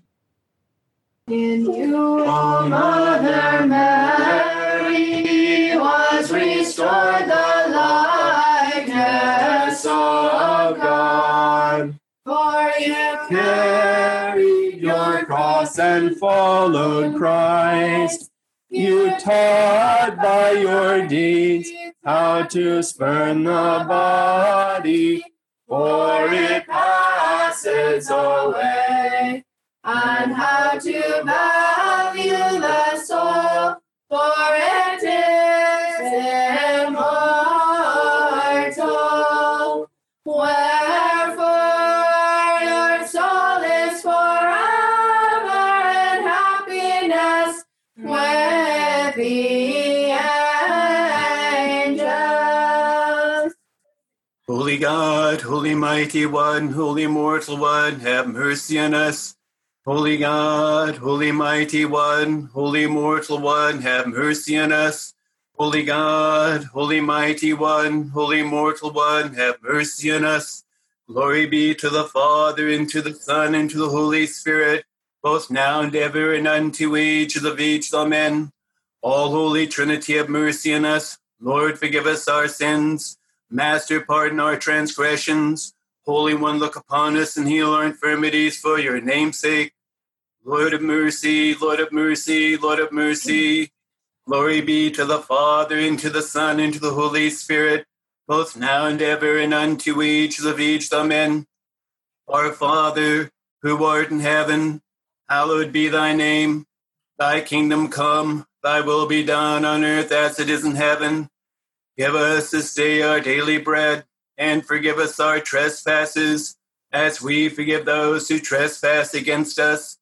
And lead us not into temptation, but deliver us from For evil. thine is the kingdom and the power and the glory of the Father and of the Son and of the Holy Spirit, both now and ever and unto ages of ages. Amen. She who once was devoted to vice and passion, has today by penance become a bride of Christ, imitating the angels in her way of life, destroying the demons by the power of the cross. As so Mary, you appeared as a radiant bride in the kingdom of heaven. Lord have mercy, Lord have mercy, Lord have mercy, Lord have mercy, Lord have mercy, Lord have mercy, Lord have mercy, Lord have mercy, Lord have mercy, Lord have mercy. Yaram Burham Yaram Burham Yaram Burham Yaram Burham Yaram Burham Yaram Burham Yaram Burham Yaram Burham Yaram Burham Yaram Burham Kyrie eleison Kyrie eleison Kyrie eleison Kyrie eleison Kyrie eleison Kyrie eleison Kyrie eleison Kyrie eleison Kyrie eleison Kyrie eleison Lord have mercy, Lord have mercy, Lord have mercy, Lord have mercy, Lord have mercy, Lord have mercy, Lord have mercy, Lord have mercy. Lord have mercy, Lord have mercy, Lord have mercy. O you who at all times and every hour are worshipped and glorified, both in heaven and on earth, Christ God, long suffering, generous in mercy, and rich in compassion, loving to the just and merciful to the sinner. O you who call people to repentance through the promise of blessings to come, deign, O Lord, this very hour to receive our supplications and to direct our lives in the way of your commandments. Sanctify our souls, purify our bodies, set our minds aright, cleanse our thoughts, deliver us from every affliction, wrath, danger, and need. Surround us with your holy angels, so that guarded and guided in their camp, we may reach the oneness of the faith and the knowledge of your unutterable glory. O you who are blessed unto ages of ages. Lord of mercy, Lord of mercy, Lord of mercy. Glory be to the Father, and to the Son, and to the Holy Spirit, both now and ever, and unto ages of ages. Amen. More honorable than the cherubim, and more glorious beyond compare than the seraphim, who without stain bore God the Word. You're truly Theotokos, we magnify you. Give the blessing, Father, in the name of the Lord. May God be merciful to us and bless us. May he cause his countenance to shine upon us and have mercy on us. O Lady, bride of God, virginal, pure, immaculate, blameless, without stain or disgrace, who through your birth giving brought together our fallen state and the things of heaven, O you, only hope of the hopeless, help of the oppressed, and ready protection of those who flee to you, in refuge of all Christians. Despise me not, who am a wretched sinner, who have defiled myself with unclean thoughts, words, and deeds, and in my slothfulness have become the slave of the passions of life. Since you are the mother of God, who is the lover of mankind, have mercy, have compassion on me, a sinner and a prodigal son. Accept this prayer from my impure lips, and with the power of your maternity, beg your Son, my Lord and my God, to open to me the depth of your loving kindness. Forgive my countless sins, convert me to true repentance, and make me faithful to his commands. O you who are compassionate, be my constant companion in this present life. Be with me as an intercessor, as a powerful help to turn away the assaults of my enemies and to guide me to salvation. At the hour of my death, be with me to embrace my poor soul and to keep away the dreadful sight of the wicked devils. On the terrible day of judgment, deliver me from eternal punishment and make me an heir of your Son's glory. To the grace and love for mankind of your Son, our Lord and Savior Jesus Christ, to him and to his eternal Father and his all, all holy, gracious, and life giving Spirit, we render all glory, honor, and adoration now and ever and unto ages of ages. Now that we are about to lie down to sleep, grant us, O Master, the repose of our soul and body. Preserve us against the dark slumber of sin. against any impure satisfaction that roams about in the darkness of night. Quiet the assaults of our passions, arrest the darts the evil one insidiously throws at us. Still the commotions of our flesh, and calm all earthly and worldly feelings within us. Grant us, O Lord, a watchful mind, innocent thoughts, a sober heart, a gentle sleep free from evil dreams at the hour of prayer. Rouse us strong in the practice of your commands and ever mindful of your desires. Give us the grace to sing your glory throughout the night, to praise, bless, and glorify your all honorable and magnificent name of the Father and of the Son and of the Holy Spirit, both now and ever and unto ages of ages. Ah. O you, most glorious and ever virginal and blessed Theotokos, command our prayers your Son, our God, and entreat him to save our souls through your intercession.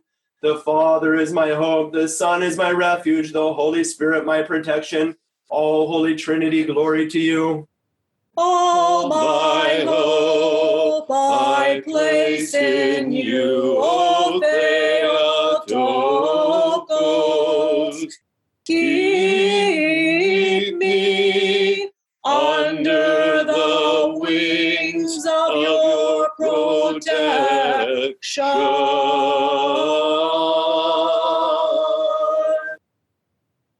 Glory to you, Christ God, our hope. Glory be to you.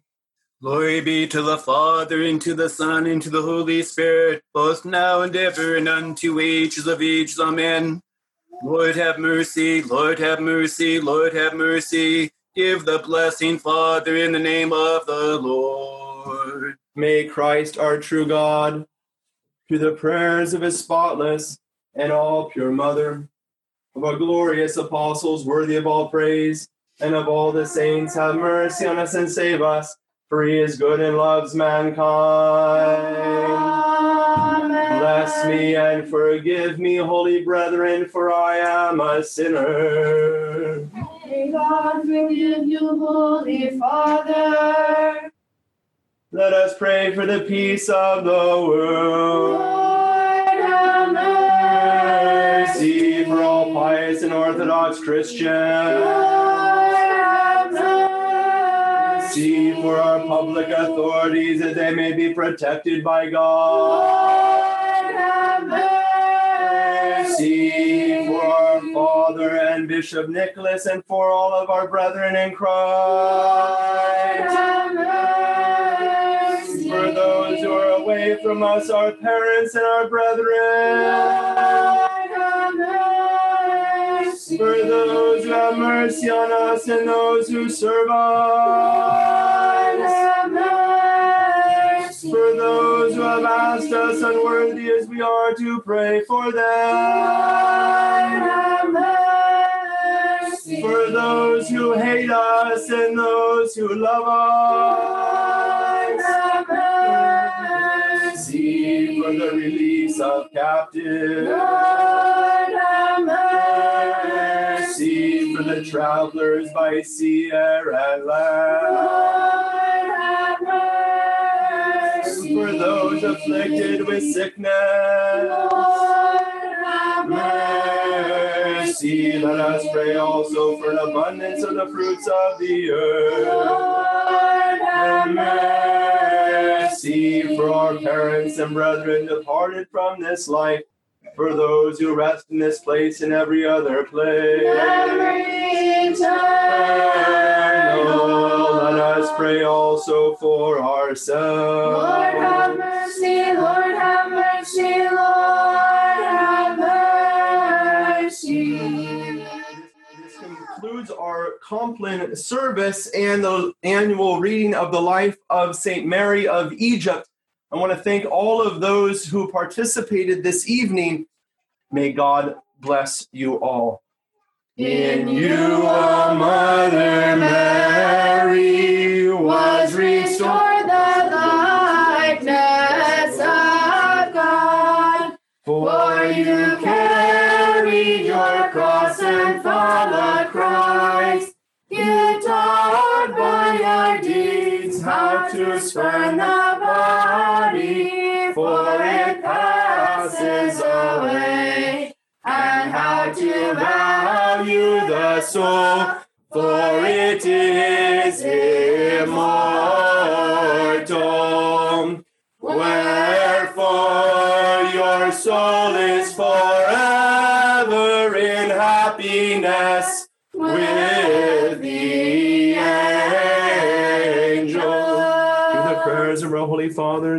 Lord Jesus Christ our God, have mercy on us and save us.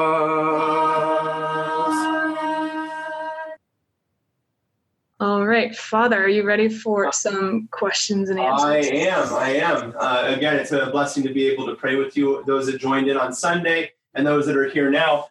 Um, on on almost like a practical end, noticed that uh, every time they turned in prayer, they turned toward the east. Okay, that's not because I'm Eastern Catholic or Byzantine or anything like that. No, no. Christians have always historically prayed toward the rising of the sun because Jesus says that the coming of the Son of Man will be like the sun rising or the lightning shining from the east to the west. We also know that he is the light of the world. And so we um, Christians have always prayed facing toward the east, facing toward the east. Uh, which is why some of you, the older generations with us, remember the old days and, and maybe some of the newer generation going to the Tridentine Mass of our Roman Catholic brothers and sisters uh, we'll see the priest standing at the altar, much like you saw those that participated on Sunday or today as I stood and prayed with you. I hear sometimes, oh, yeah, the old days when the priest turned his back on the people. The priest never, in 2,000 years, ever turned his back on anyone, at least any decent priest. Okay? Uh, we turn our back on the devil, yes, but not on the people of God. No, no more than you turn your back on the person who's sitting behind you in church. We all, priest included, face the same way toward the Lord, awaiting his second coming. So Christians have always done this in anticipation of his second coming to pray all together toward the east. Okay, so any good church built the proper way, put on the compass, boom, guaranteed, facing east.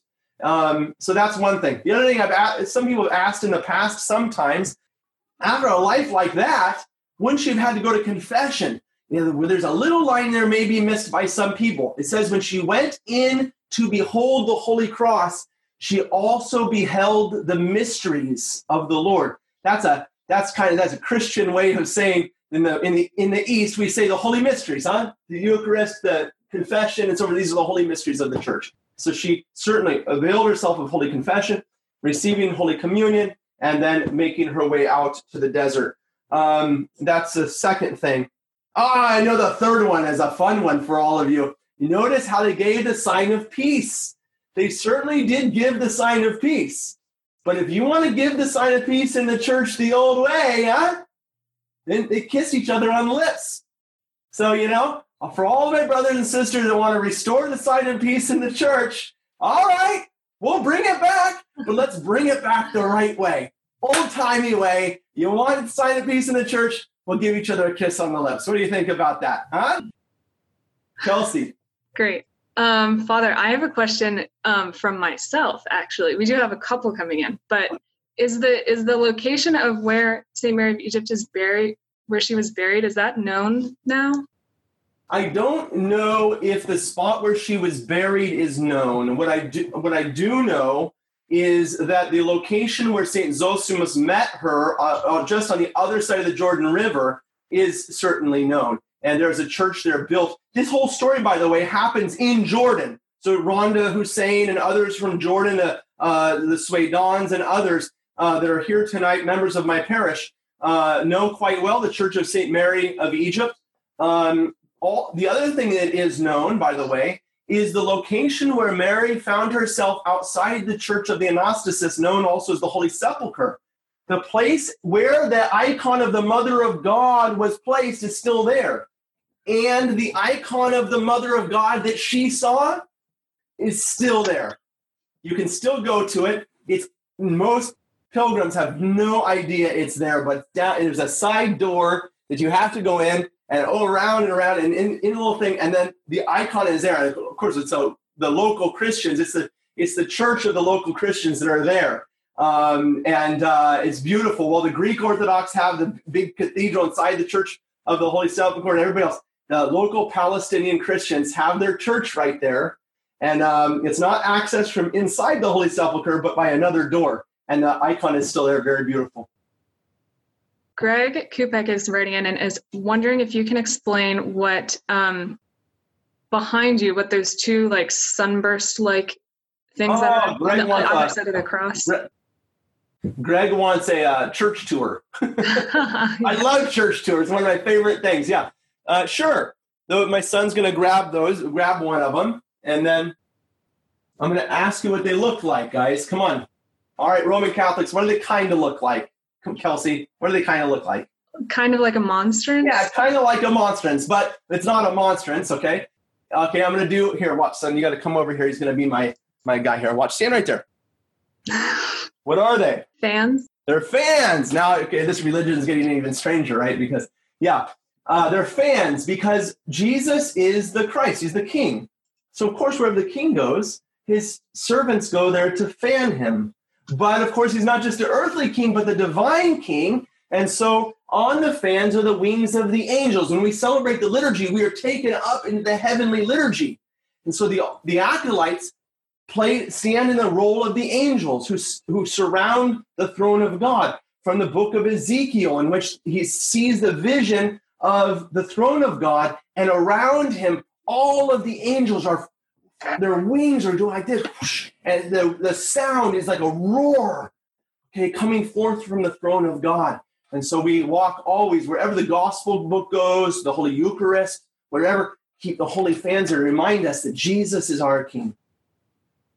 Um, Teresa Cotter is writing in, and she she says the Compline was beautiful. Is it prayed every evening, like in the Roman Divine Office evening prayer? Uh, call, yes, it is. Yeah, it is. When, when it can be, when it can be, it's part of the divine services. And so, in some of the smaller parishes, um, now, okay, Vatican II tried as best it could to restore the office to its proper place among the faithful. And its proper place among the faithful is part of the public prayer of the church. Okay, now, unfortunately, unfortunately, the directives of Vatican II have still not been followed. And the situation is this that many faithful do pray the office, but most often it's prayed privately by the person. The office is not designed as a private prayer, it's designed as the public prayer of the church. It is part of the divine liturgy. So, matins, uh, vespers, compline, and all the these are the public prayers of the church. Vatican II tried to call the church back, say, "Hey guys, look, these this this service of the of the office, keeping the holy hours. Let's keep let's make sure we know what we're talking about. Are the hours of the day? Remember, God sanctified the hours of the day by making note of the setting of the sun and the rising of the sun the next day in the book of Genesis. So the Jewish people and also the Christians always keeping the hours of the day to sanctify the hours of the day as God, as God had intended with creation. Um, and so we chant the Psalms during the, during the office. So what happens in most of our churches? And I'm going to speak to my Roman Catholic brothers and sisters for a minute. What is prayed publicly apart from the Mass most often? The Rosary, yes? Yeah. But the Rosary is a private prayer. It's not the public office of the church. So what needs to happen is a restoration in our churches of, of the of the kind of proper order of the services and the proper place of those services in the life of the church. In every one of our churches, there should be vespers going on on a regular basis, especially Saturday evening. What happens in your church on Saturday evening? Well, we have Saturday evening mass. What about vespers? You can't climb the mountain of God out of breath. You know, if this Eucharist is a source and summit of our life, it's way up here. Well, you got to get up there. And the office is the step ladder by which we get there. Okay. So we need to work to restore the office. This is why, by the way, at the Institute of Catholic Culture, we oftentimes have Compline or, uh, uh, you know, Latari Sunday Vespers, things like that. Because, and people are, what's this all about? What's this thing? I've never seen this before in my church. Well, we're just following the directives of the church. That's all. It's just that we're the, one of the few places that are trying to follow it. So, yes, the Compline is prayed regularly, especially during Lent when we have more services. Our community is very small, so we don't have services every single day, every single night. But when we do, yeah, Compline, Vespers, uh, Orthros, or known as Matins, uh, these services are prayed regularly with the chanters, Reader Fred, Reader Steve, uh, assisting in the chanting of these services. Um, all of our services are sung, all of them. Uh, reading, like I read The Life of Mary of Egypt, very unusual. That's one of the few times in the entire year that a text is actually just read in the church. Even the readings and gospel always chanted. Yeah. Okay, along these same lines, um, Gerald is writing in and asking this question, which I admit I don't know what this term is, but he is asking, why does the Byzantine Compline not have the Nunc Dimittis in the service, but St. Mary did yeah, now- it in the yeah. reading? Yeah, it's the prayer of Saint Simeon, right? Now you shall uh, let your servant depart in peace, for my eyes have seen thy salvation, right? Um, a light of revelation of the Gentiles and the glory of thy people Israel. Anyways, no, that prayer is prayed by us at Vespers, at Vespers, not at Compline. Okay, Vespers being evening prayer, Compline being night prayer before you go to bed. Okay, another Compline related question coming in from Hannah, and she is wondering one of the chantings you said is the Lord have mercy, then followed by Kyrie eleison. And then she said there was another phrase after that that she didn't recognize. Lord have mercy. Lord have mercy. Lord have mercy. In Greek, English, Arabic.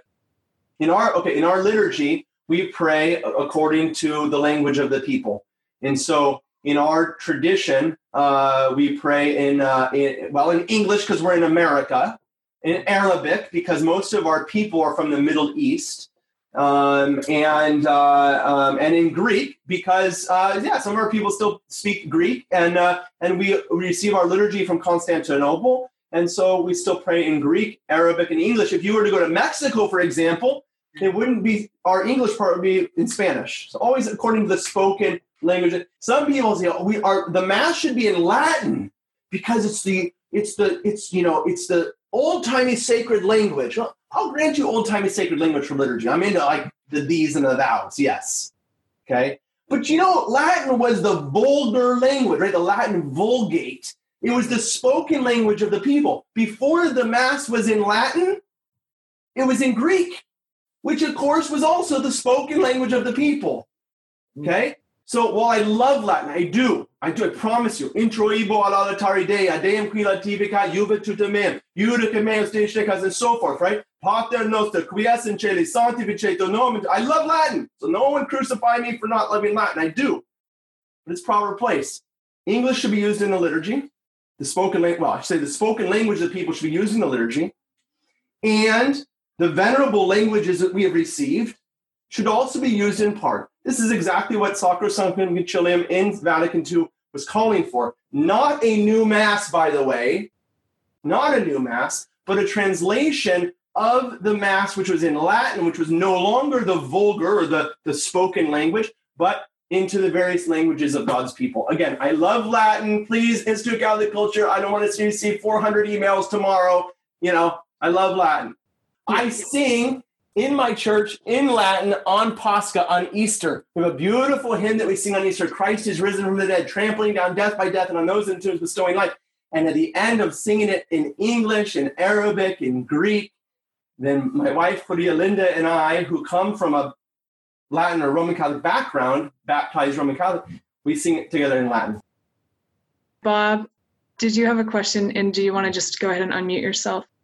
Father, as I was listening to uh, the uh, reading of uh, St. Mary of Egypt, I noticed two things. Uh, number one, uh, you know, when she prayed, you know, to the icon uh, for forgiveness, uh, she was admitted to the church. She was forgiven her sins there. Uh, yet she repented in the desert. Uh, so I was wondering uh, if you had any thoughts on that. Oh, I do have some good, some juicy thoughts on that one. Yeah, I certainly do. Um, you know, it's oftentimes thought that the penance that the priest oftentimes gives is um, like the sufficient repentance for our sins, but this is not the case. The penance that you say that the priest gives you is a token to show the priest and come before the Lord to say, I am not coming to this confession for magic, but because I have true repentance in my heart. I begin that now, right? You know, I, uh, I, I, I yelled at my, my, my wife. I lost my temper with my kids. I, you know, I did, you know, who knows, fornicated, God forbid. I looked at impure images, things like that. Three Hail Marys. This is the beginning, the seed of a change of our life by which we then go about fixing what's wrong. Okay? And so I, I would encourage uh, this. This I'm glad you brought that brought this question up. Uh, it, this is it's super important. You know, if you've had a, an issue with your brother, your with your you know I mean brother, right? Christian brother, with your spouse, with your, whoever it is, you got to go and, and make it right. You got to go get it right. So it, maybe you've gone to confession, but now it's time to get it right. I, I think this time period that we're living in right now is like it's I really it, it's a it's a terrible situation. But you know, God brings good out of evil situations, doesn't he? As, as he did for Joseph in, in, in Egypt. As Joseph said, right, to his brothers, you meant it for evil, but God meant it for good. Okay? This situation we're living in is certainly illness, sickness, people dying. This is an evil situation. Uh, but it is given to us by God for our good. It's allowed by God for our good. So I would encourage you to take that time now. Say, you know, during this Lenten season, I, like Mary of Egypt, am exiled from the Holy Mysteries. From the Holy Mysteries. Um, let me begin to get my relationships right. You know, have you, are you estranged from your brother or your sister, from a friend of yours that maybe you had a break a break with years ago? Maybe that relationship is kind of like become like concrete, just like broken and unable you know, maybe God forbid a, a, divorce happened, um, something like that. Now is the time to get it right. Maybe a letter, maybe a phone call, uh, to say I'm sorry. I, to the extent that I had anything to do with this, with this breaking of this relationship, I, I'm sorry, and I ask for your forgiveness. I ask for your forgiveness. It's so important. We do not let our lives become become identified by division. Why do I say that? The Lord lives a life of the Holy Trinity, Father, Son, and Holy Spirit, a life of relationship from all eternity, and we are made in his image and likeness. That means that our relationships with our spouse, our relationships with our neighbor, with our brother, with our sister, with our friend, are given to us by God. They're created by God for one reason so that in our relationships we might reveal to the world the love of God who lives in all for all eternity in our relationship. says we are meant to be the revelation of the Lord, Father, Son, and Holy Spirit. And when I break my relationship with my brother, whether I'm right or he's wrong, he's right or whoever's wrong, if I don't make an effort to restore that relationship, then I allow the evil one who hates more than anything the revelation of God's love on this earth he hates it more than anything. I allow him to be the defining one of revelation on this earth, the revelation of God. Don't you ever let Christians that be the case. No way. No way. Maybe my brother did something against me. It's time for me to go to him and say, the situation, it, it hurt, and but I come before you, and the part that I played in this, I am sorry, and I want to restore our relationship so that we we here between the two of us, the three of us, the four of us, the five, might be revealed to the world God's love and forgiveness. Because otherwise, what's my most of my life worth? Seriously, all of it is worth absolutely nothing if that is not the defining character of my life.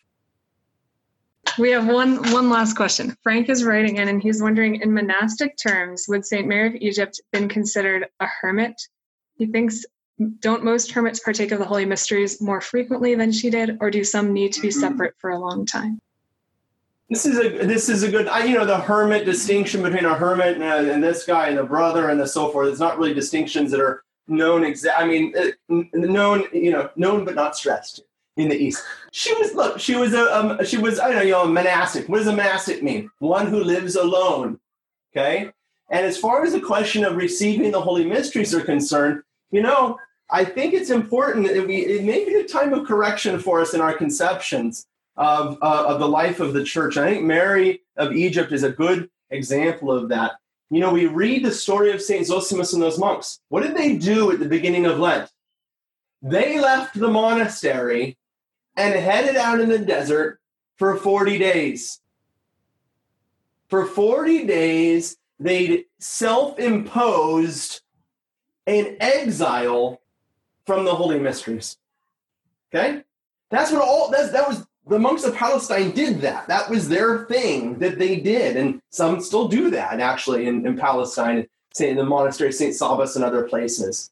Not leaving the church without the prayers, but but exiling themselves for a time so as to grow in their desire for the Lord. Notice after all of those years, what was the one thing Mary desired more than anything else? It's communion. That deep desire brought her to the place where she literally died to herself, right? The complete transformation by the reception of Holy Communion to enter into eternal life in that moment. So I would just encourage everyone, you know, our concept of of uh, of maybe of a, uh, uh, constant reception of communion, where I go to mass, everybody goes up to communion. Every time I go, I go to communion. I think this is a little reality check, guys. This has not been the way it's been in the church uh, at all times. Okay, um, and and certainly, I'll tell you, the big problem is this. You're going to be surprised at my answer on this one. The big problem are the pews. These benches that they have in churches, those are all Protestant, by the way. Those are not in apostolic churches up to about the 500s, and they're still not proper to our Orthodox tradition. If you go to a well appointed Orthodox church, no benches. Okay, why? We don't sit down to do the work of God, we stand up. Okay? Uh, so even like in my church and in St. George, in our church during Lent at least, we remove all the chairs from the church for the weeknight services. We just go, we stand in the church in an attention, awaiting the action of God. Um, uh, but why am I bringing up the pews? Because here's what happens everybody stands up and everybody gets in a line and goes to communion. And if I sit down, it feels rather uncomfortable. They're stumbling over me. Why isn't she going to communion? Why isn't he going to communion? He must be a real, real bad guy. You know? Now, this was not the way it was. Communion was distributed completely differently. No chairs, no pews in the church. Then it came time for communion, and people would approach the, the altar rail in the in the in the in the Western tradition, or in our tradition, it approached the holy doors, the iconostasis, and and then a communion was distributed to those that, that, that, that approached, and by the way, were known by the priest, known by the priest by name. So if you come to my church, for the most part, as best I possibly can, I distribute communion to the faithful by name. You know, Peggy comes, the handmaiden of God, Peggy, receives the precious body and blood of our Lord and God and Savior Jesus Christ for the remission of her sins and unto life everlasting. Amen. To each person. And, and because if I don't know you, I'm not giving you communion. How do I know that you're an Orthodox Christian? How do I know that you're in a good state as a Catholic? Only because I have a relationship with you. I know you've gone to confession. And I, you know, and by the way, in our tradition, we go to confession before the icon of Jesus, standing side by side with the priest. I know the people going to confession and um, that they're prepared properly. I had to stop somebody in line the other day. You know, are you a baptized, confirmed Christian, you know, a Catholic in good state in the church? I'm not going to give the holy mysteries to somebody for their for their for their ill, for their death, as St. Paul says. Some people are dying, not receiving properly. God forbid I would do something like that as a priest. So um, I have no idea why I'm saying what I'm saying right now. What was the question, Kelsey? the question was whether we um, would consider Saint Mary of Egypt a hermit. And oh yeah, I don't know. So you know, their, their practices were different about when they received communion and didn't receive communion. There, she was certainly a monastic once she headed out there. Very mono, you know, mono asked. Okay, so monastic. So I don't know yeah, she's a hermit, I guess. I don't know. I know the answer to that question. Thank you all. God bless you. Please remember to, to pray for all for everyone. We hold each other up in prayer, carry each other like the, the paralytic being carried to the foot of Christ for our healing. Okay? May God bless you all. We hope you enjoyed this presentation from the Institute of Catholic Culture. If you'd like to learn more about the mission of the Institute and how you may become a part of this important work, please visit our website at www.instituteofcatholicculture.org or call us at 540-635-7155. And may the glory of Christ Church be ever more manifest upon the earth. St. John the Evangelist, pray for us.